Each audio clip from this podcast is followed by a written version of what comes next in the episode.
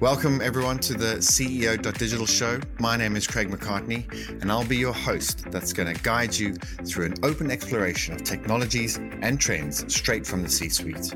You'll hear insights will help you better deliver results for your company and its stakeholders. We'll be interviewing a range of C suite executives, those that are creating technology to those that are implementing it to support their businesses. Find out more and stay up to date at CEO.digital. And don't forget to like and subscribe to the show wherever you get your favorite podcasts. Today's guest is Mark Stouse, Chairman and CEO of Proof Analytics. Mark is many things a proud father of two teenage sons, a visiting lecturer in several American universities, and also the host of the Accelerating Value podcast. After a successful career overseeing marketing and operations in companies like HP, Honeywell, and BMC Software, Mark founded Proof Analytics, a platform that helps marketers to plan, predict, and prove the impact of their work. It was chosen as one of the 50 startups to watch for 2023 by Silicon Valley Review and has also already gathered a formidable client base. So he's joining us today to talk about the role of data in innovation and what it means to be an innovator. Welcome to the show, Mark. I'm very excited to have you here. Thank you so much for having me. It's great to be with you. There's a lot to get through, but you've had a, a pretty interesting career to date. So, uh, what I want to do is quickly just get a quick summary of your journey up into Proof Analytics before we dive into a little bit about what you're doing currently. Do you want to give us a quick summary? I was a working professional journalist when I was still at university, working for Newsweek at that time, and stuck with that after graduation for a while. I was covering a lot of politics and got bit by that bug and went into various staff level roles in Washington, D.C. for a time. Was really good at it for someone my age, which was actually part of the problem. And so I kind of all of a sudden realized this. I can't claim a tremendous amount of self awareness uh, for myself at that particular moment, but I had enough to realize that what I was so good at was actually extremely corrosive for me and a lot of other people. And so I punted and left, which one of the things that's really relevant in analytics is the concept of time lag.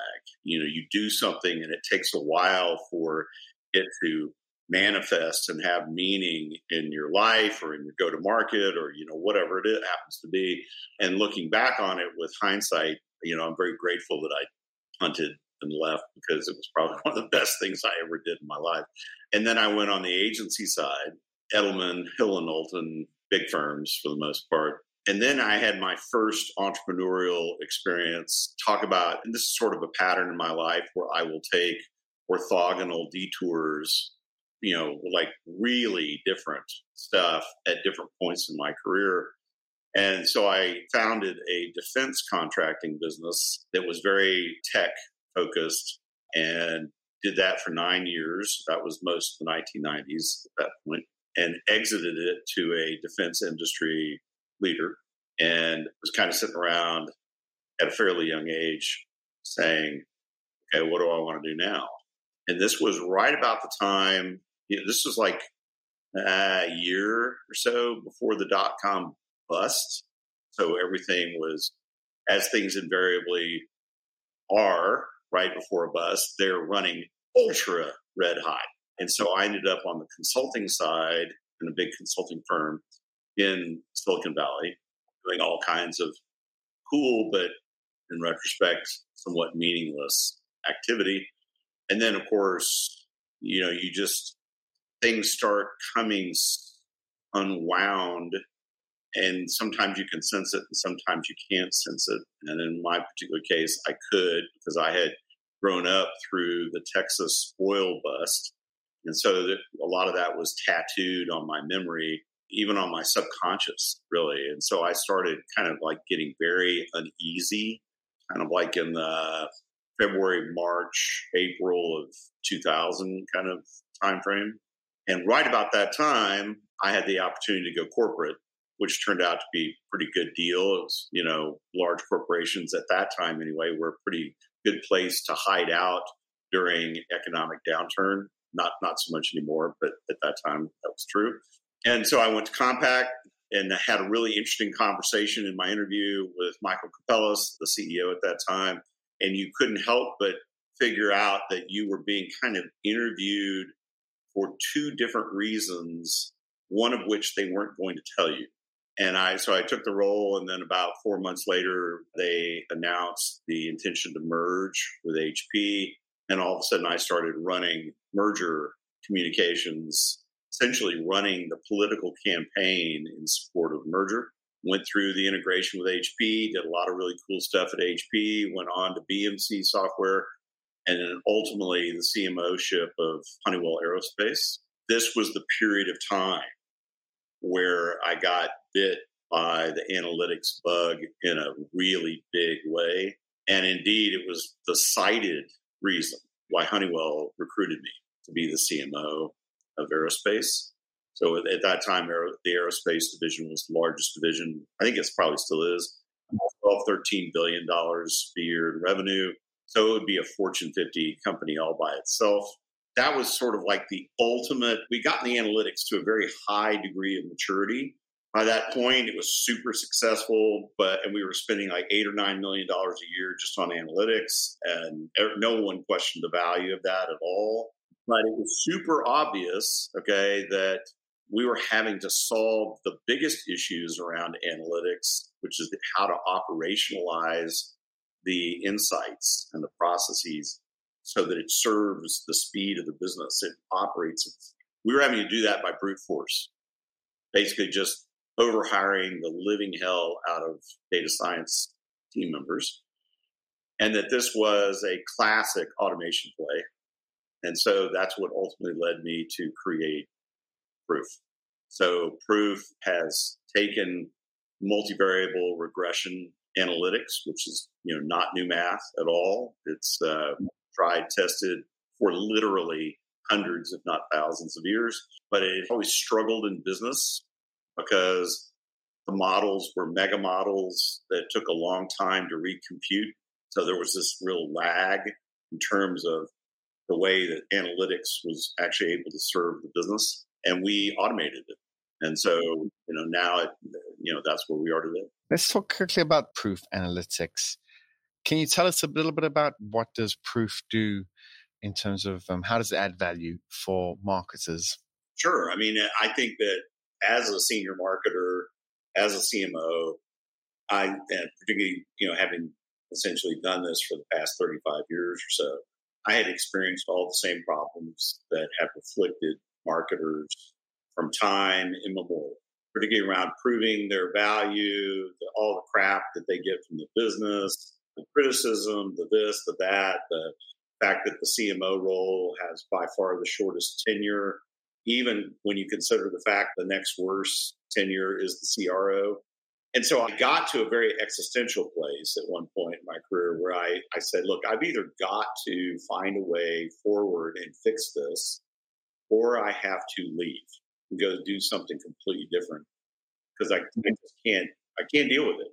You know, at that age, I was still very much in my search for significance, and all the negative feedback was essentially telling me that my teams and I were not significant, and that was just psychically awful. And so, you know, I started. I got reintroduced to high school math, you know, university math, started to really you know wrap my head around regression and early machine learning and things like that. So by the time you know I got to Honeywell, I was probably one of three to five CMOs on the B2B side of the fence that had successfully connected all the dots and demonstrated the value across multiple areas of the business to the satisfaction of the business.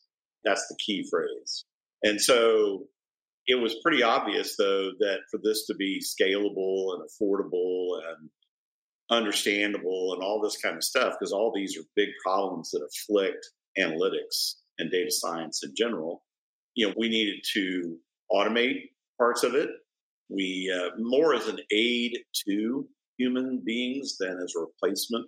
And we needed to make it far more understandable and comprehensible and relevant. I mean, the, it's the relevance of data science that has always been the problem. I mean, you got a, a high precision science operating in a low precision, high pragmatism environment called business. And there's just a fundamental clash here, and the business is not going to change.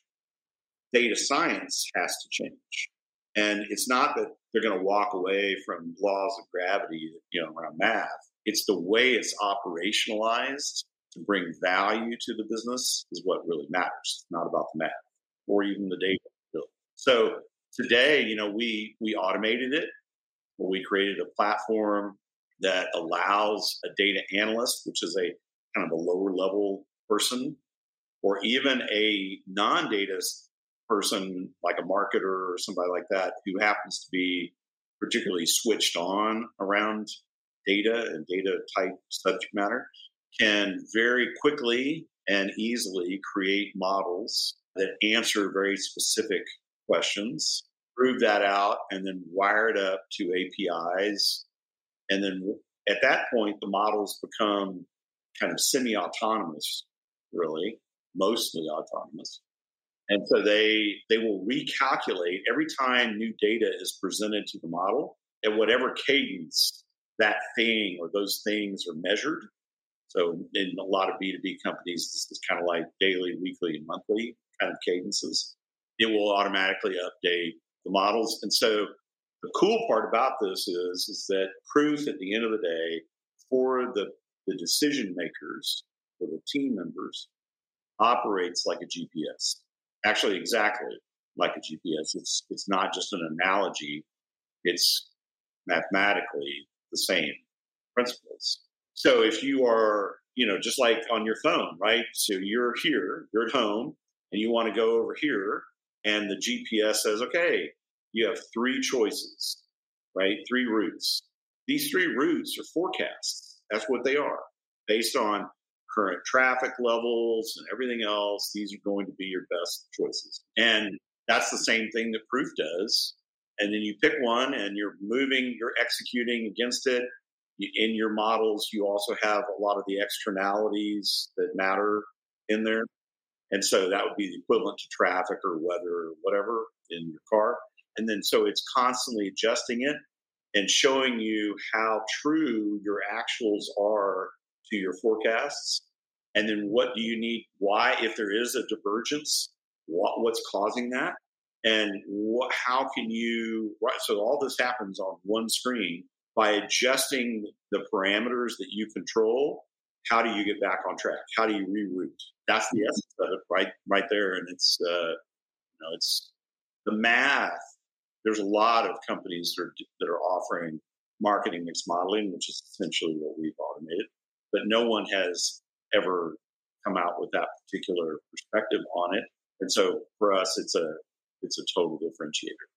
You spoke a little bit there about coming up with a great idea or a solution to a problem that that people have uh, that you can solve. How do you know when you've come across this great idea? And what do you think the steps are to then converting? It helps a lot if you have personally experienced the problem in depth. There's no substitute for that. It's one of my biggest issues with modern go to market, eh, particularly the marketing portion of it, is that most B2B marketers, in contrast to B2C marketers, most B2B marketers rarely have significant customer contact. Their understanding, and I use that word very loosely, of their customers, it's based on hearsay. It's based on what they've been told by salespeople or their executives or analysts or whatever, right? You know, they might hold some focus groups for customers twice a year and, you know, all that voice of the customer and all that. But that is not the same thing as sitting across the table one on one or in a very small group and having a detailed and often very uncomfortable conversation about the problem and where your current solution solves the problem and where it doesn't even come close to solving the problem.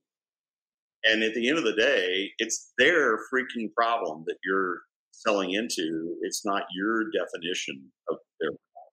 I think that is uh, super, super, super important. You know, my dad always used to say that, you know, whether you do it literally or metaphorically, that when you point your finger at somebody, you're pointing three back at yourself. Trust me when I tell you, I'm fully aware of that fact here, right? I have committed all of these sins. I'm not a saint on this. I know you've got an interest in what role is data playing in this innovation and how can leaders focus on the right data in this sea of data that we are creating? Data is always, like by definition, this is an absolute statement beyond argument, right? Data is always about the past.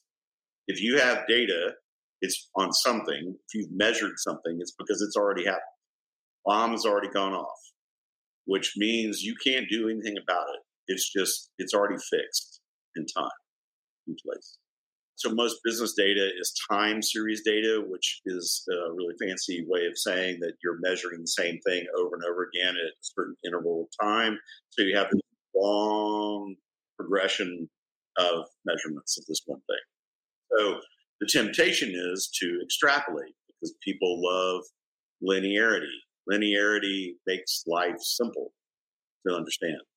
The problem is, is that life is multivariable and nonlinear and oftentimes heavily time lagged as well. And so extrapolation, unless you happen to be in an extremely stable environment, which we are definitely not in today, right? Extrapolation is a bust, but people still do it a lot. And so they're using data to draw the wrong conclusions and they wonder why they're so far out when reality hits, right? And you see this in the VC space right? You mm-hmm. see it all over them. You know, there is a remarkable lack of logic, or let's put it a different way, an adherence, a lack of adherence to fundamental laws of gravity, in quotes, laws of gravity, in the analytics or mathematical space. And you're just like, wow, how did you think that that was okay?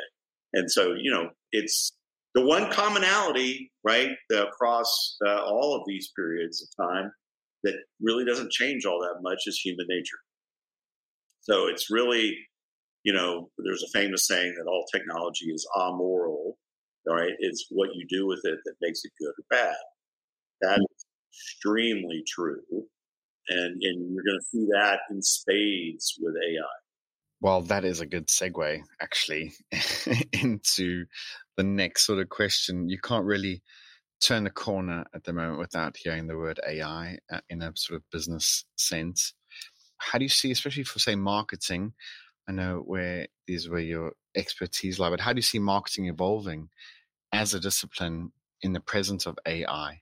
The thing that everyone's all excited about with Gen AI is essentially if we strip all the hyperbole away from it, it's I want to get lots of something for nothing or almost nothing. And that stuff I'm paying through the nose for right now to different kinds of people and, and agencies and stuff. And wow, if I could claw back half a million, million, 10 million, whatever it is that I'm spending on content creation by essentially doing 90% of it through Gen AI tools with some light human editing on top of that is like a major win. The problem is, is that we almost never understand or, or try to understand, even look at, go to market through the lens of economic principles. And so, you know, we already have more content on the web related to marketing than you can possibly imagine. And so, what that means as an economic principle is that the value of any one piece of content is extremely low. Is the principle of inflation, right? The more you print, the less each dollar is worth, or, or euro, or whatever. So that's going to be the big problem, not just in terms of the value of the piece, but the findability of the piece. And then you've got really significant qualitative issues. So one of the ways that I tested Chat GPT, and it definitely is improved, okay, there's no question about it, is that I asked it to write research papers for me on pretty esoteric subject matter, like, for example, 15th century Italian technology uh, and innovation, where I knew a lot. I had a, a lot of personal expertise in it, and I wanted to see what would happen. What generated was a beautifully configured research paper full of footnotes and all kinds of stuff. And if you didn't know anything about that subject, you would say, wow, this is awesome. If you know anything about the subject, you're like, holy crap, right? There's like five major departures from reality here, right? I mean, it's, it's qualitatively like you get an F from your professor, turned it in. And so that's a problem. And particularly when the way that that converges with what I was saying earlier about marketers not really knowing their customers very well, the marketing team's vulnerability to this whole part of Gen AI is a huge vulnerability. I, now, if we fast forward, I think that you're going to see people really acknowledging the problems and do, trying to do something about the problems. But I also think it's going to take a while because just look at marketing automation. Marketing mm. automation re energized GDPR, I mean, almost single handedly. I mean, it, this was so most people don't know this, but GDPR started in the early 1950s. It was an artifact of you know the World War II years and European sensibilities around you know the the police state and things like that. And so it had gotten pretty codified, and it was a largely static piece of legislation for decades. And it wasn't until marketing automation started to really abuse the populace, so to speak, right, that EU governments started to say, whoa, whoa, whoa, whoa, whoa, and they started to resurrect GDPR. So I think that that is, you know, so the idea that we're going to have this sudden epiphany and turn on a dime is not, I think that human nature is, does not support that at all. I do see this as being very, very similar to nuclear fission or genetic engineering in the sense that if it's not not just regulated, but almost dominated by controls, we could have a real problem. Yeah, it feels like it's moving very fast. I know there there are concerns and you know going back now to the beginning of the conversation, right? I mean, the problem that most innovators have is that they want to innovate. And if they feel like they can do it, they really want to do it. It's like burning a hole in their pocket. And so they are, I think that Oppenheimer's story around the atomic bomb is extremely instructive here. You know, he and his team knew before the first detonation that they, had moral and ethical qualms, but they were theoretical because no one really knew what this was ultimately really going to be. I mean, the, the opinion was all over the place. Some of his guys said, hey, this is going to ignite the entire atmosphere and we're going to burn up the earth, right? When we do this. And the other side was like, hey, you know what? This is going to be like a really huge bomb, but not really all that important, right? After the first detonation at Los Alamos is when he famously wrote in his diary, he quoted a Hindu text where he said, I have become death, the destroyer of worlds. And he almost immediately began to lobby the President of the United States and everyone else against its use, wishing that it could be uninvented. Well, I, I can tell you that the history of technology is that it's we never uninvent anything. It's not right? And so what rapidly happened is that different reg, you know, atomic regulatory, nuclear regulatory commissions, whatever the equivalent is, and non-proliferation treaties and all this kind of stuff were put into place.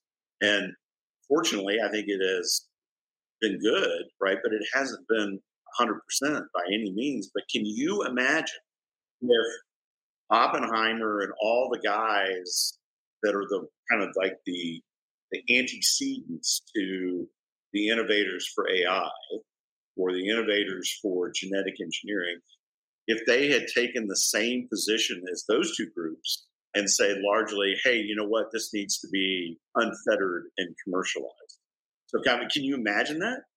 Can you imagine nuclear power unregulated or very lightly regulated? No. I think the other thing that's disingenuous, so I think everyone saw the Chat GPT CEO testifying in front of the Senate, US Senate in the United States, about the need to regulate AI. You have to understand that from a commercial perspective, regulation of this is actually a really big plus for them because it creates a competitive moat that doesn't really exist for AI companies right now. So they have their own ultra. He has. It's he's not saying all this because he is altruistically inclined about it. He's doing it because he realizes he needs a moat. It is, um, you know, people. You can't slow down innovation, and there's always going to be people trying to commercialize it. So, you know, regulation could be a good thing for it. Well, will definitely be a good thing, but um, it, it's hard to slow down once it starts the snowball effect. The whole idea that somehow there was going to be a six month moratorium on innovation in AI, I just don't think that anybody who signed it believed it. It was almost more like window dressing. So, so just uh, finally, as we close out the show, I'm quite interested if you could share any insight on your journey from becoming a CMO to a CEO and anything you think would be valuable for our listeners. One of the things I talk about a lot is the we all have to be T-shaped in our approach, right? And the vertical part of the T is whatever we specialize in. For me, that was marketing and and some other things as well. So I kind of had multiple T's in one sense. But the thing that really makes it all come alive is the horizontal part of the T, which is all of the contextual understanding. And for a lot of marketers, this has, I mean, it's a lot of things, but one of them is absolutely business acumen, really understanding the business, being able to talk to business leaders in a non marketing language and a business language. And so that is like I'm writing a book right now on the modern CMO. I mean, that won't be the title of it, but that's really what it is. And it's, I've been interviewing a lot of Fortune 1000 CEOs and CFOs and board members, as well as marketing leaders. And so there's a lot of great conclusions that we're kind of coming to from all this work. But one of them definitely is, is that there is this language impasse, this understanding impasse that is translating into a failure of confidence. And that confidence is mainly the lack of confidence that the business has in marketing leaders.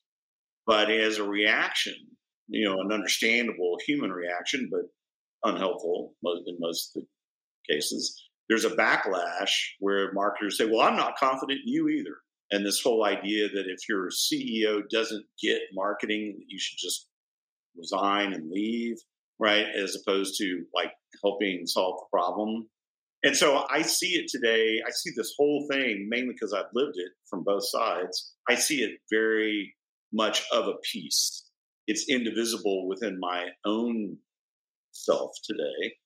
It's one of the reasons why, for example, when we took our next big step as a company, the person, we don't have a marketing leader and a sales leader. We have one leader for go to market because I wanted that person and, and his team to bear the consequences on the sales side of a marketing organization that maybe wasn't doing what it needed to be doing. Or flip it around, right? It works the other way too. And that I think uh, it won't always be the right uh, structure, but right now it very definitely is. You know, the other thing I've learned is that uh, I'm not the marketer anymore. You know, I kind of do biz dev. I do a lot of things that have a marketing aspect to them, but I'm mm-hmm. not calling the, the strategy anymore on that level. And I think you have to be prepared to give that up.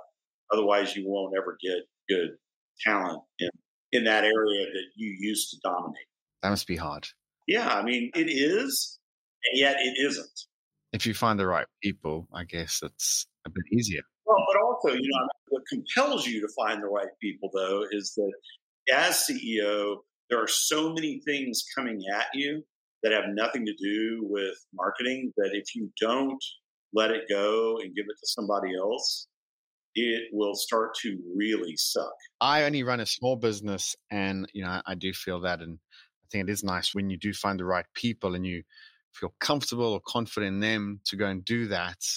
They might not do it the way you want to you to do it, but you know they're doing it the way that they are doing it and, and if it's working it's working and yeah i think letting go is a good sign of a, a good leader and obviously you run a bigger business than i do so but I, am learning so we're always learning i guess. Always and actually you know other than my human relationships and all that kind of stuff right the thing that matters the most to me is the ability to learn.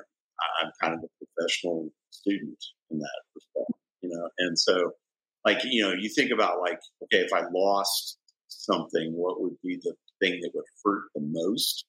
It would be to lose the ability to learn and be aware of the fact that you lost. That would that would be for me anyway, that would be really good. i think it, would ring true uh, for a lot of people so, Mark, thank you. That is all we have time for today, but I really, really appreciate you spending the time with us, sharing your insight, your knowledge, your passion. I've learned a lot, uh, and our listeners will too. I hope you've enjoyed being here. I have. Thank you so much. Yeah, thank you. And that wraps up this edition of the CEO Digital Show. Please remember to like and subscribe wherever you get your podcasts and be sure to look out the next uh, look out for the next roster of guests. Thank you very much.